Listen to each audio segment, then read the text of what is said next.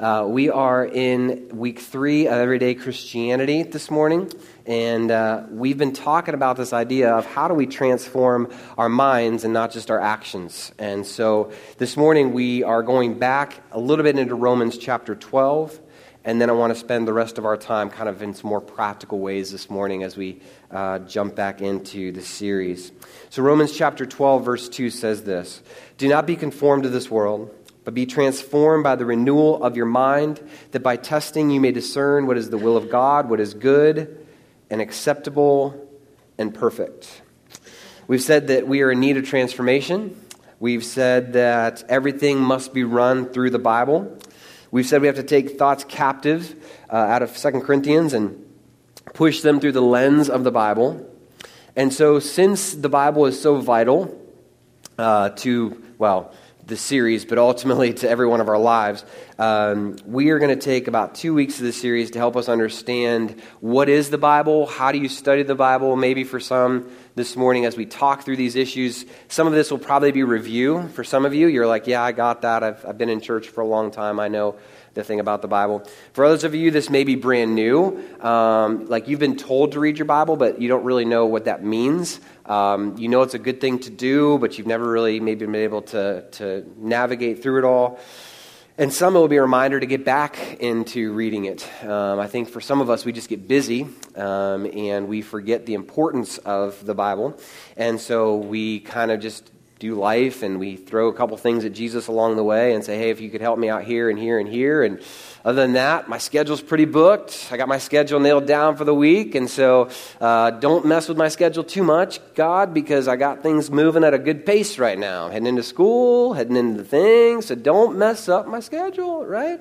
And just kind of life's good and, and, and it's easy. And so uh, this is kind of maybe a reminder for some of us that uh, maybe we need to get back into the Word. I don't know where it's going to strike this morning, but again, if it is what transforms our thinking, then it is, and if it's truly the primary way God communicates to us, and I believe it is, then we need to be able to read it and understand it.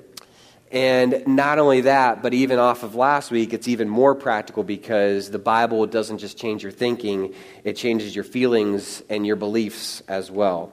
And so before we dive into how to read it, let me just hit a couple, um, maybe some myths uh, along the way about what reading the Bible is or does. And uh, I say myth, but let me just kind of be honest and say maybe they're not myths, maybe they're just not complete. Does that make sense? So, so maybe they're not always wrong ways or things you've heard about the Bible, but, but maybe sometimes they're just incomplete.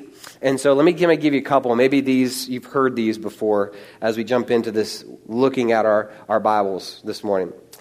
Um, one thing you may have heard that uh, reading your Bible will guarantee heaven. Okay? Um, that if you read the Bible enough, then God will like you enough, and then the enough will transfer on a scale. He'll take all of your Bible reading you've done on this planet, and He'll heap it onto a scale, and it'll basically kind of say, if you've read enough, then God will kind of be like, cool, heaven's for you, come on in. Okay?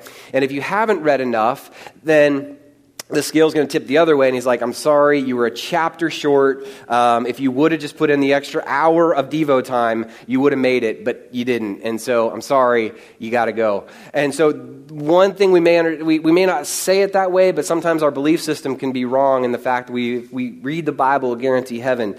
The Bible uh, is clear that reading it does not guarantee heaven. Eternity is not based on the amount of Bible that you read. It is the gospel that saves us. It is the life, death, burial, and resurrection of Jesus Christ that saves you. Nothing else saves you. Nothing else is what you can bank on for eternity. And let me just give you a freebie with that. If somebody were to ask you, perhaps me, I maybe asked you this before, but if somebody were to ask you, what are you banking on for eternity? Um, your only answer is Jesus. Like that's the only time you can throw in the Jesus answer, like and just be like, Jesus? Yes, that is correct. Absolutely. Anything else you put into that is not going to get you to eternity. And so reading the Bible is one of those. So maybe that's one myth. Um, number two, reading the Bible will be a quick fix, right? Uh, maybe for you, it, it's, it's maybe not a good luck charm per se, but maybe we've treated it like that. Like I'm having a bad day, so I'll read my Bible and then things will improve and get better. Uh, or maybe it's just another nice motivational phrase that you need. And so you've had a rough week and you wake up and the YouVersion app pops up on your screen and you're like, look, look, he does love me. Okay, and there's nothing wrong with that. I'm not picking on you. I'm just saying there's more. It's not just kind of a quick fix like read your Bible, put it away, and everything's going to be great. Um, that's, that's not really how the Bible works. That's not how God's plan works. He's never promised you that uh, as you just wake up one morning and you get a quick verse, then the rest of your life is going to be fantastic. That's just unfortunately not the way it works. Um, we, we may treat it as this, as like, I'm sad, so I'll read the Bible about rejoicing, and then that'll fix my, my problem. I'm anxious, so I'll read Philippians, and that'll teach me not to be anxious. I'm mad, so I'll read James, and then that will make me not so angry. And kind of, but, but it's not like this quick little fix that, you know, it automatically just solves all my problems. And for some of you, that may be a relief because for some of you in this room, you've maybe tried it for a long time and you're kind of like, oh, whew, good, because I thought I broke something. Like I thought maybe I, I was reading it wrong or, or, or something like that. No, it, it's not always a quick fix, and the Bible is not meant to be that. Number three, uh, myth as well, is reading the Bible is easy. Um, I was raised this way, um, that in church world, they're always just taught, well, just open up the Bible and just read. It's easy. Anybody can read the Bible.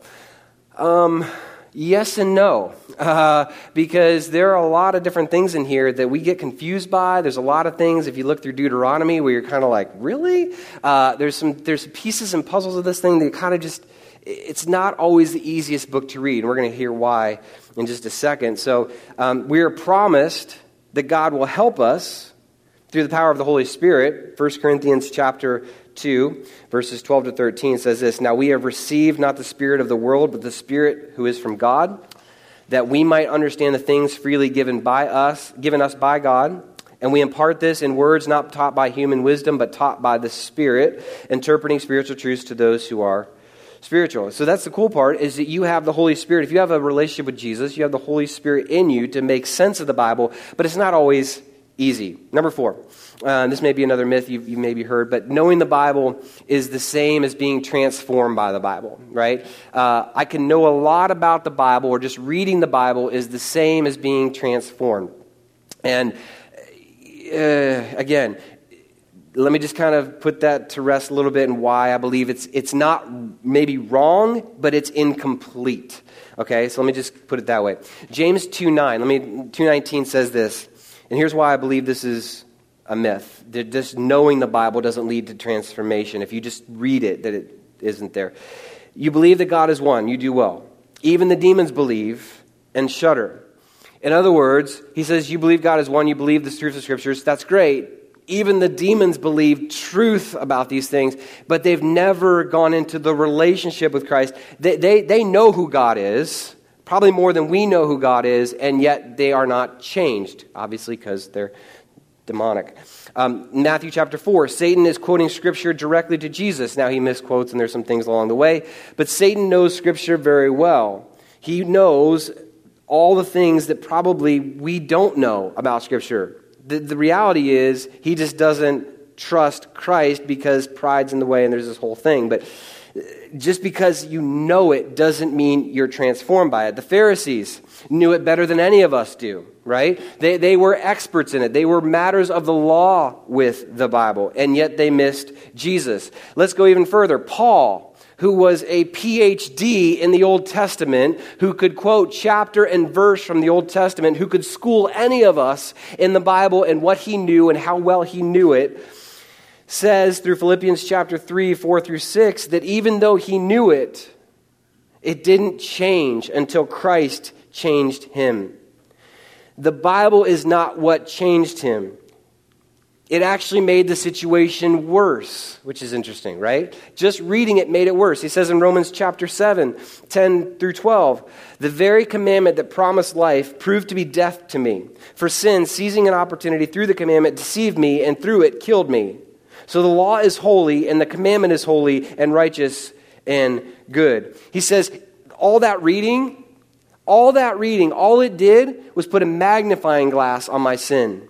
That's what reading the Old Testament did. That's what keeping just the law without a saving relationship with Jesus Christ does. If we just read the Bible without a relationship with Christ, all it does is put a magnifying glass on our sin. And we only can get out of that through a relationship with Jesus Christ. And, and, and just reading it doesn't transform us, it is the power of Christ in us that transforms us.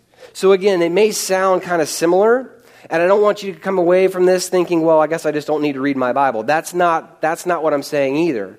I'm just saying, just because you're reading it does not always lead to transformation. It is Christ in us that is the transformation. Now, that's, that's for those who are maybe on the fringe of Christianity and those, those that are kind of outside. For those who are in a saving relationship with Jesus Christ, those who put your full weight into Jesus, the statistics as far as Bible reading are getting less and less. And Bible literacy among the church, not, now I'm going to pick on all the church people here, not outsiders, but those inside the church, those who profess Christianity, biblical literacy is on a decline. People know less about their Bibles now than they ever did in an article, David uh, Nienhuis, uh, he writes an article on biblical liter- literacy, and he says biblical literacy programs need to do more than produce informed quoters. They need to produce transformed readers. And I think that's the problem. We don't just need more head knowledge, what we need is actual transformation. We need it to be something that transforms our mind. So, if that's true, right? If the myths of those are true and we have a lot of people who are believing those myths, we have a lot of people who maybe biblically, in the illiterate case, they don't really know a whole lot of the Bible. And this is actually, as a side note, this is actually proved true in a new Barna research that came out a couple years ago. Uh, he says a Barna, call, Barna poll indicated that at least 12% of adults, uh, this is church, unchurched, Barna poll indicated that at least 12% of adults believe that Joan of Arc was Noah's wife. Another survey, uh, and I, we, we laugh, but I'm telling you, this is, this is serious. It gets, it gets better for us in, in Christianity. Another survey of graduating high school seniors revealed that over 50% thought that Sodom and Gomorrah were husband and wife. A considerable number of respondents to one poll indicated that the Sermon on the Mount was preached by the one and only Billy Graham. Um, and, and again, it's kind of like, uh, really, we are in trouble. If that's, if that's the biblical literacy that we have, that, that's a problem. And, the larger scandal, he says, in biblical ignorance among, is among Christians. Choose whichever statistic or survey you like. The general pattern is the same. America's Christians know less and less about the Bible, and it's starting to show. So this morning, I want to kind of talk to you about why we need to get back into the Bible and how to study the Bible and get some practical tips along the way this morning. So, why? We tend to approach the Bible in different ways. Why, why do we need to actually be in it, and, and how do we actually read it? Well, again, it goes back to some of the myths this morning, but let me give you a couple reasons um, of how some of us approach the Bible and again, they're not wrong, but maybe they're a little incomplete. And then I want to kind of give us some ways that maybe are a little more complete at the end. Does that make sense? So we're going to hit a couple of things of, of how we typically can read the Bible now, and then we're going to kind of learn how do we maybe read it a little better moving forward. So again, this kind of goes back to the, uh, the idea of the quick fix, right? Um, and so here's one way we can often read the Bible. I feel down. Uh, I need an answer to a question.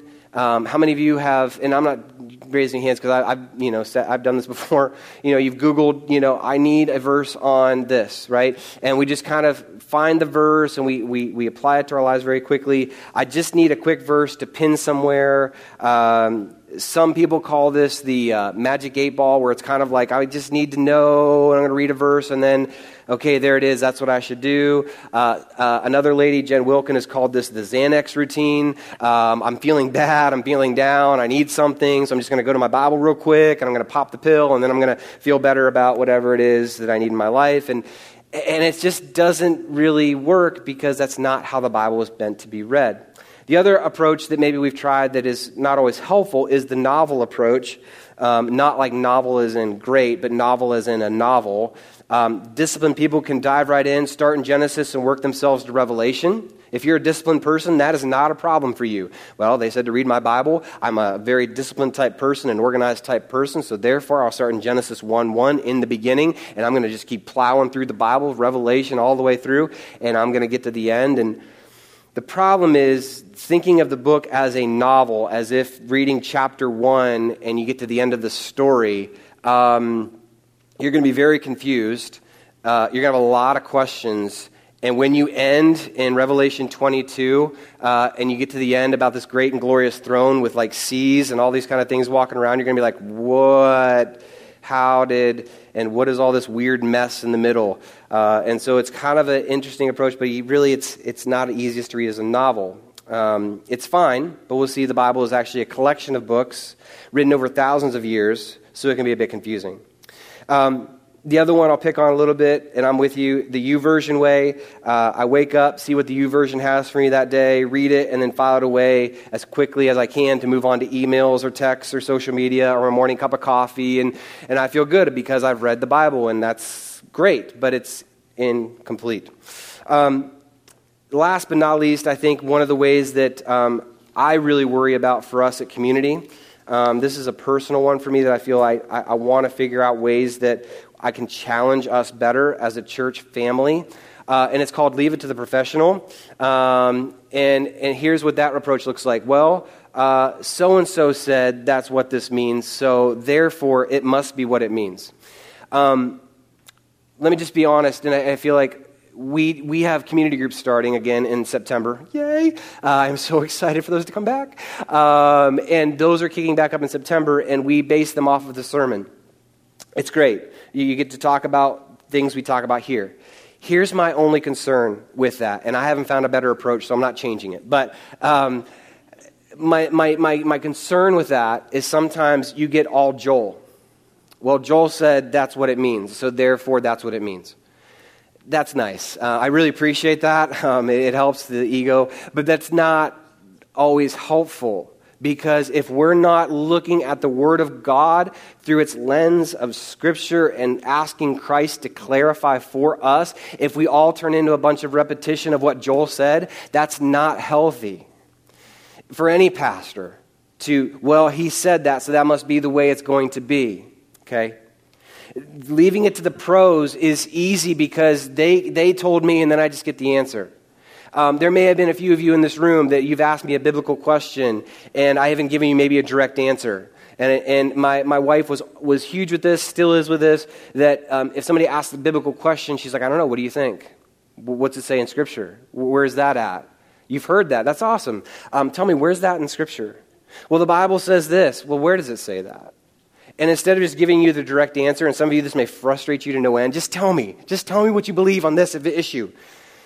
I would love to, but I want you to kind of figure it out. Because we can't just leave it to the pros, right? That's what got the Pharisees in trouble because they just ran to the Pharisees and said, whatever the Pharisees say, whatever they say works. And so that's a tension that I feel like we have to wrestle with at Community Bible Churches. Just because it's spoken here, yes, we want to hear that. We want honor um, the God has put a pastor there in front of you. Yes, that's awesome. But at the same time, if we're not willing to do the legwork and actually pursue the Bible on our own, it's leaving it to the pros. And we don't want that here. We want you to be able to, to disagree. We want you to be able to have different things said. And, and even this fall, we're going to talk about the life of Jesus again. There are going to be some things that hopefully in your groups you're going to be like, I don't know if I agree with that. Uh, and that's good because you're finding it on your own. So, um, those are some different things I feel like are not so helpful. Um, let me tell you what is helpful, and let me just explain a little bit of the Bible uh, and, and maybe a better way of reading it this morning, and we'll continue it into next week. Okay? So, number one, we have the Holy Spirit to help us. We talked about that. That's a big truth you have to understand. You have the Holy Spirit inside of you as a believer in Jesus Christ. We are promised that He is in us and He will bring these things to light. He'll make sense of them. Which is why if you don't have a relationship with Jesus Christ, and, and a non believer can read something like this in the scriptures, and they can read it and they're like, I don't, I don't get it. But then when you accept Christ and you read it, the same passage, the same verse, you're like, oh, that's what that means. The Bible is clear that the Holy Spirit is here to help us. Number two, the Bible is in 2 Timothy 3.16. I think we've all heard this before, um, but let me just reiterate. All Scripture is breathed out by God. It is profitable for teaching, for reproof, and for correction and for training in righteousness, that the man of God may be complete, equipped for every good work. Okay? So we, we know the Bible is, is the Word of God. We know that it is helpful. We know the Holy Spirit's there. We know it does these actions of teaching, correction, training, and righteousness. But did you also realize that the Bible is even better than that? And, and here's what I want to do together as we um, look at this together. Take your Bibles, if you would, Psalm chapter 19. And uh, verses 7 to 11 is where we're going to kind of just read from this morning. But I want to do it a little differently because I think so often we can just read um, verses letting what's being spoken from the authors here um, hit us a little closer to home. Let it kind of just sit because I think as we've talked all these different ways, we can just be like boom, boom, boom, boom, boom. But if the Bible is going to transform us, we need to sit in it a little longer and not just be so quick to move on. So, Psalms chapter 19, we're going to be looking at verses 7 to 11. It will be on the screens if you do not have a Bible with you. Um, but verses 7 to 11. And here's what I'm going to do. We don't typically do this, but I'm going to ask us all to stand. And um, I want you to find that passage, and I want us to read this aloud. And I know this is kind of, we don't normally do this, but, but I thought this would be good for us to do.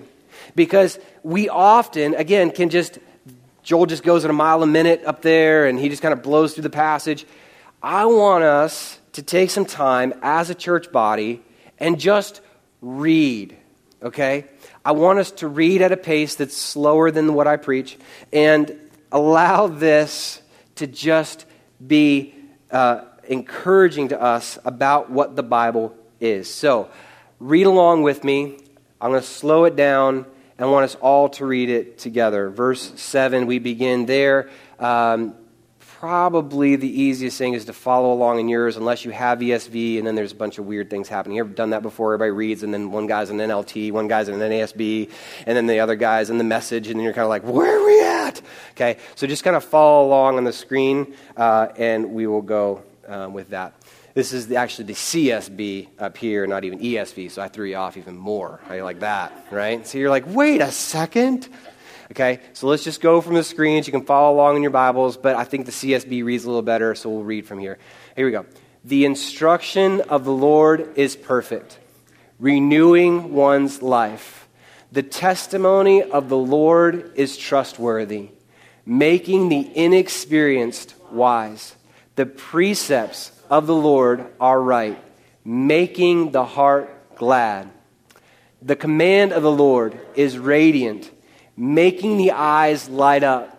The fear of the Lord is pure, enduring forever. The ordinances of the Lord are reliable and altogether righteous. They are more desirable than gold, than an abundance of pure gold and sweeter than honey dripping from a honeycomb. In addition, your servant is warned by them, and in keeping them, there is an abundant reward. Very nice. Thank you so much. You can have a seat. I think it's important sometimes to just sit and read Scripture. I love that he says, Your, your Scriptures should let your eyes light up. It should be sweeter than honey. I've been putting um, honey in my coffee lately. It's a thing. You got to try it. It's fantastic. And, and it's just the right amount of sweetness. And I've been craving these iced coffees from the house now because I just, you know, load up the honey and I somehow think it's better than sugar. It's probably not. But it's just, it's so good, right? And it's just, I'm like, oh. And, and I think, how often do I approach the Bible as like, man, I just cannot wait to see what God has for me today. And I cannot wait to see how He's going to transform me because I'm in His Word. So the Bible is, yes, the Holy Spirit helps us. Yes, the Bible is Scripture and God breathed. But the Bible is feeling. The Bible is emotion. The Bible is renewing of life for us. The Bible is, to put it simply, transformation. The Bible is transforming our minds to be more like Jesus. James 1:25 But the one who looks into the perfect law the law of liberty and perseveres being no hearer who forgets but a doer who acts he will be blessed in his doing. Okay. So if the Bible transforms us, right? If we realize that it does more than just reading only, it transforms us. Let me just kind of start then with how do I then specifically read in a way that transforms instead of a way that just kind of makes it academic? And here, we're just going to start this week, and then we're going to go into next week a little more practical, okay? So here we go. Uh, first, the Bible in Greek means books. So here's where we're going to get into some more classroom type stuff. But the Bible itself, if you ever picked up the Bible and it says Bible on the front somewhere or in gold somewhere, the word Bible in Greek actually is just meaning books. Okay? So if you ever wondered, where did we get the name Bible? Why do we have Bible? That's what it means. It is just books. Because that's what the Bible is. Not just one book, but a collection of books. And again, you may know this, but it's a collection of um, 66 books. And there are 39 in the Old, 27 in the New. And in your Bible, they're divided very easily for you because you see all the front and they're all collected there. And then on the back end, they're all collected there. And it's nice and it's neat and it's easy, but I think we often forget how we got what we have.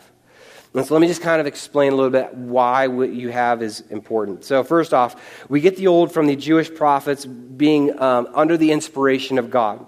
The Old Testament and the Tanakh are different from each other only in punctuation and order of books and emphasis. So, here's what I mean by that. We have an Old Testament from the Jewish faith. The Jewish faith would have our Old Testament, and they have word for word what we have.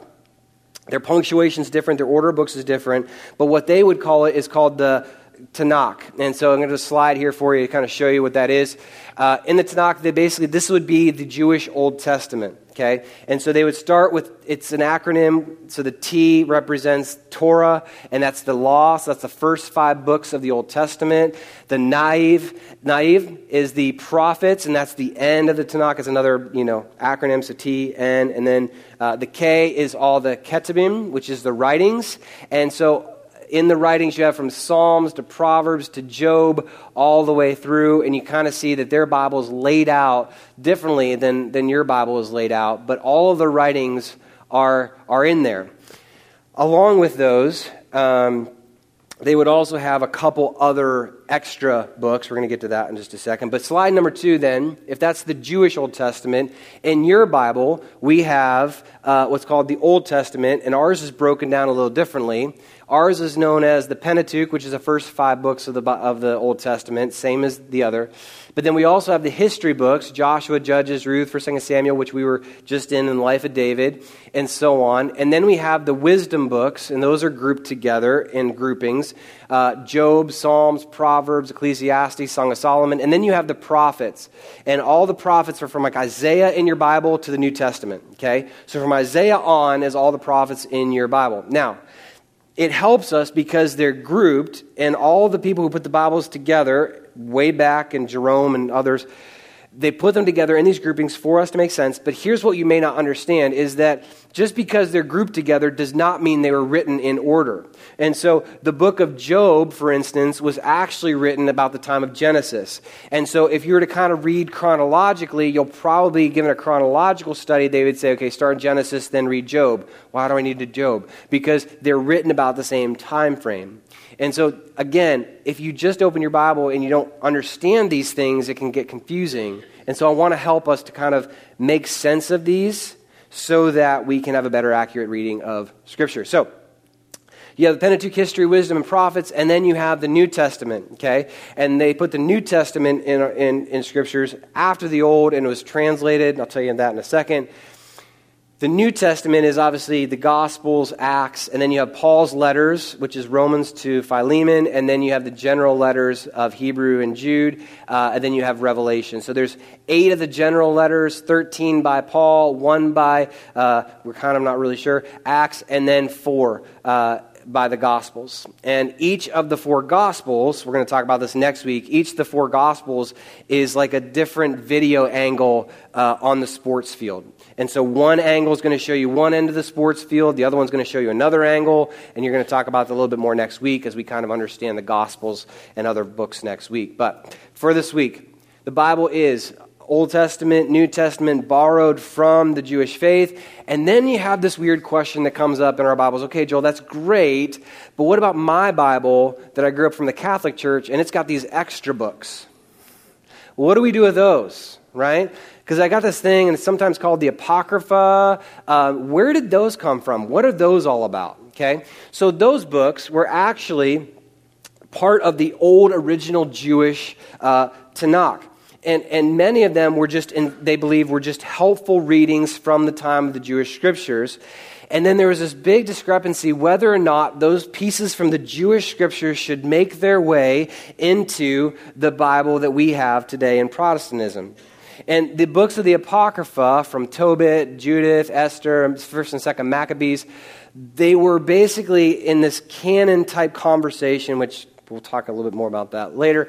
But in this discussion, they were matched against all these other books in your Bibles to test for accuracy, to test for whether they measured up with the rest of history, and, they found that there were some errors and things, and they feel like, no, these are not as these are not inspired as the uh, other ones are.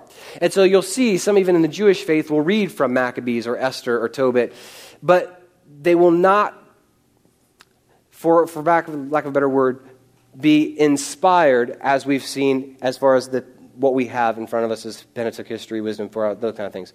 So, can I read them? That's always a question, right? So, so if I read them, is that bad? I'm like, sure, you can read them. Read them all you want. Um, there, there's, there's some interesting stories in there. Um, there's like clay pigeons and the whole thing. And uh, I have a Bible that has these in them, and I've read through them before. And but here's what I don't do I don't take those as the Word of God because I firmly believe that what God has inspired is inerrant and without and, and, and so because of that i you know don't put that on the same level as what's in here and so that's maybe some confusion you've had before but that's where we have these things called the apocrypha now you can talk with me about that. I have a lot of questions too in that. But I think the important thing for us to understand is as God has put this thing together, He has put this thing together for such a purpose as, yes, individual books, yes, Old Testament, New Testament, but here's the reality of the Bible. Here's, if you get nothing else this morning, here's the reality. All of the Old Testament and all the New Testament all point to one central thing, and that is the cross. From the Old Testament to the New Testament, all of them are pointing towards a Messiah, a one who would come and make things right. That the Son of God would arrive on the scene and he would change the world. All of the Old Testament, all the New Testament is pointing us towards Jesus.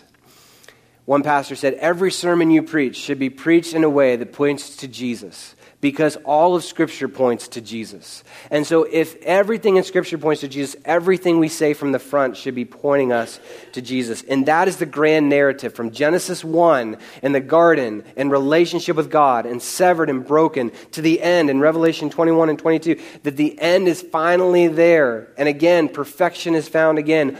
All of it still points to Jesus. And all of it was designed by God Himself to point us to Jesus. And we're going to talk about specifics next week. Last little caveat as we talk about knowing your Bible. I don't want us to, I think we live in a day and age where we, we have them on our screens, we have them at access wherever we want, and they're just easy, right? I can pull it up whenever I want to, I can listen to it on audio, I can do the whole thing, and I can just have it.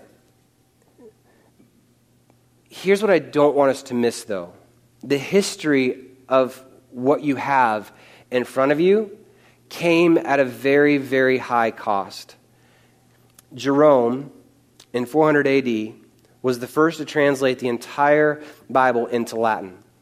Up until that point, nobody else had access to it. The early church kept it from, from common people like us and would not let us do it because they're the ones that needed to protect, protect and preserve Scripture. So it was Aramaic and Greek and Hebrew at the very beginning, and they said they kept them in the original things, and nobody was allowed to do it until Jerome came in. And Jerome says, No, I think everybody should have access to it. And Latin was like the layman's kind of language, it was kind of the commoner kind of language. Everybody kind of spoke Latin.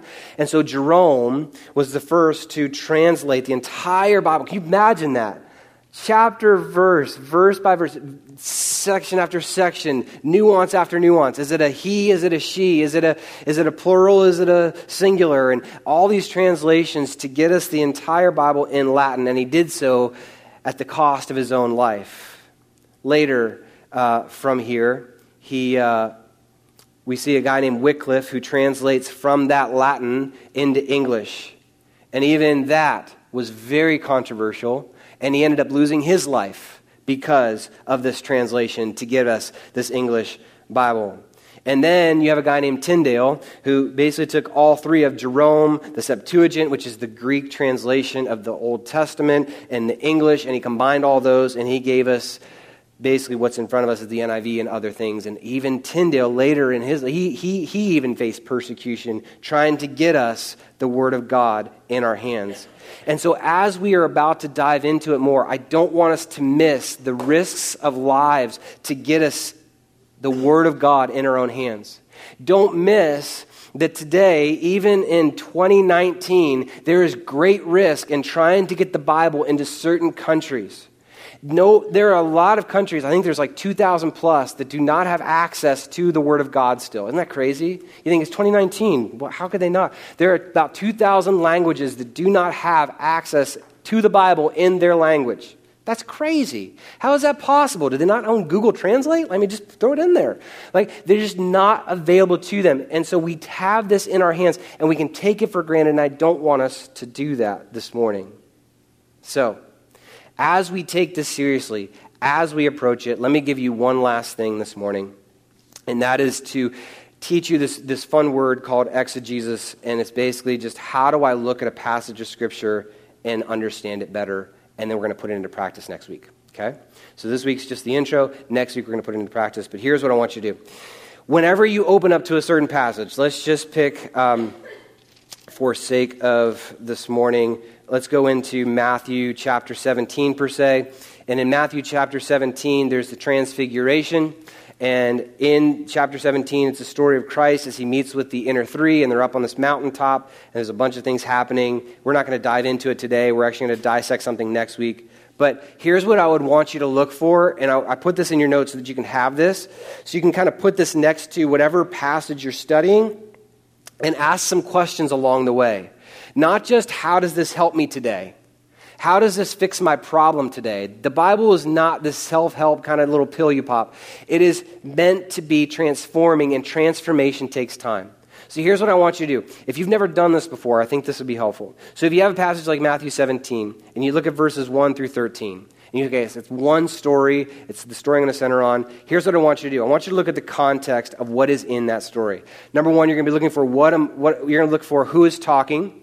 Okay, that's important. You're going to see that this is written from a specific viewpoint, a certain camera angle. So you need to ask who's talking, who is being talked about. Okay, what's the story actually entail? What is the subject, and is there a main point? Okay, is there a main point to this transfiguration? And if so, what is the main point? Is there one verse that the author is trying to get us to understand here? And if so, what is it? You're also going to be looking for where is this taking place, especially as you look at the Gospels. This is huge. Um, remember the this is a freebie. Remember the uh, story where Christ talks to Peter and he says, "Upon this rock I will build my church." Right? Many of us know that story and we know the significance that Peter was the one that started the book of Acts and things like that. What many um, archaeologists people and, and actually people who study the passage, there are some translators who say that that was actually spoken at the time when Jesus was by this huge place that was known as the rock in, in the area that was there. Not rock. But, but the rock was actually a place, and it was an actual church building that was there. And somebody, some people believe that as he was walking by this place, that he actually used it as a visual, which he often does, to say, upon this rock, not that rock, but a rock as a visual. So it's just kind of fun. So where is this taking place is, is fun. You'll look at Jesus' life. Why did he do this on the lake? Why did he do this on the hill? Why is this, where is this taking place? The atmosphere of the text. Uh, this is kind of maybe a new one for some of us, but here's what that means. Um, what, what, what's the atmosphere of the people? Are they confused? Are they angry? Uh, we, we looked at this in David. Um, the atmosphere of David and Bathsheba. Remember how we said the story slowed down in that chapter? And the narrator kind of used some different language and some different verbiage there. And, and he starts to kind of paint a picture that's different. So, so the atmosphere is important. What's happening in the atmosphere of the text? Are they confused? Are they angry? What's the feeling? And then are there repeated words or phrases that come up? This is really helpful when you get into the letters. Um, confusing words. Are there things that are confusing? And what is confusing about the text? Are there themes in the chapter? And this is a fun one too. If you look at the book of Luke, the guy loves to write chapters that are themed. Uh, you'll look at one chapter, and he talks about a lost coin, a lost sheep, and, a, and he talks about these, all these things about salvation and, and lostness, and, and all of a sudden you're like, oh, okay. So he threw all those stories together not because that happened, but because he's trying to paint a theme, and he's trying to create a theme in this chapter, and you're going to look at some of those things. And then last but not least, um, we read patiently because we realize that if we're going to be transformed, it's going to take time to understand it. It's going to take time to dive into these passages together. So, who's talking atmosphere? Where's this taking place? These are just basics for you as we talk about how to understand your Bible. Next week, come next week and we're actually going to dive into a text and we're going to do it together. It's going to look different. We're not going to have like a sermon preaching at you. It's actually going to be very different. We're all going to kind of gather around some passages. We're going to kind of dissect a little bit because I want you to understand how to read your Bible in a way that's helpful. Does that make sense? Okay? Um, some of you guys are like, yes. Others of you guys are like, well, next week we'll be on the lake. Um, okay, I, I, I, know, I get it, but, but, but please, I, I promise you next week will be helpful to you. It'll be encouraging to you next week as we do that because we all need it. So, uh, as we close, um, I asked Rich to come and, and kind of lead us in, in, a song that's newer uh, to us. And uh, it, it's this phrase that talks about having the Holy Spirit in us that, that there's this, this fire within us that is, that is burning within us called the Spirit. And, and, and He is there to help illuminate Scripture and, and to transform us and help us make decisions. Here's what I know about you and about me as we close. Here's what, here's what I know about us. We are, when it comes to life, we are consumers with an appetite for distraction. We are by nature, as Americans, consumers with an appetite for distraction. I get that. Reading the Bible is hard to a, a culture that is distracted by everything. The stats um, out there right now is that we as Americans check our phones every four minutes. Every four minutes. Check your, you, you can pick it up on your, on your iPhones. Just look at your screen time. Just look. It'll tell you your last pickups. Okay? Um, that's 180 times a day. Just whoop. And here's what it also will tell you on your screen times. I've done this before. It'll tell you what your first touch is, right? And I'm like, oh, mine was my email. Um, not the Bible. It was just right into email every morning. Just distracted, distracted, distracted. Swipe, distracted, swipe, distracted. We are consumers with an appetite for distraction. And because of that, we throw the Word of God into the other distractions. Oh, yeah, I totally forgot. I got to read my Bible this week. Ah, uh, I'll do that. I'll cram it and I'll get done. I'm going to ask us as a church for this week and next week that we would, we would fight the distraction a little bit. And here's how we're going to do that. We're not going to ask you to throw your phones away because they're evil. I wouldn't do that to you. I'm just going to help. And we just thought, maybe what if we just put a little tool on there, just a way to kind of help us and remind us. And so what we did is I had, Ash, I had Ashley make a, a picture of this with a, a verse from Psalm uh, 19 on it. And it was this idea that well, let's, let's just put that out there. And so if you go to our website, I know you're like, oh, wow, website, I'm get distracted again. Uh, if you go to our website, and if you go there, there's underneath, this, is it sermons? Is that correct? It's on the homepage now. So you just go to the homepage and you download the picture and you can use it as a lock screen. And when you put it on your lock screen, what it does is every time it pops up, it's going to have this graphic, but it's also going to have a verse about the goodness of the Bible. And every time we pick it up, I want it just to be a reminder as we pick these things up and be like, hmm, okay. So I need to be slowing down. I want to interact with the Bible because it changes me. Okay? And I know it's not going to be this change all, be all. I'm the cynic in the room with you. Oh, great. Now I got a lock screen. That's going to change my world, right? It, it's not. But it is a tool. and a tool to remind us of the goodness of the Word of God. We just said that it's like honey dripping from a honeycomb. We just said it is meant to transform us. And if we are not in it as a church, can I just tell you, we are going to go so many different directions we don't need to go. But if we are in the Word of God, it will transform our minds as we meditate on it every day. I'm going to challenge us in that over the next week. How do we do that? Simple way may just be a simple reminder as I pick up my phone, as I download that, put it on my phone, every time I pick it up, instead of my first swipe being to whatever it is, I pick it up, my lock screen says, oh man, yeah. Word of God. The Word of God. It's God in my foundation. As we sing this song, it will be new. So maybe the lyrics, maybe just kind of listen. The chorus will be easy to pick up on. But I think it was just a good way as we talk over the next two weeks of the Bible that we have the Spirit living in us, bringing out the praise of God. And so I'm going to have Rich play this as we close out and have you stand with me. And uh, let me pray for us as we finish out.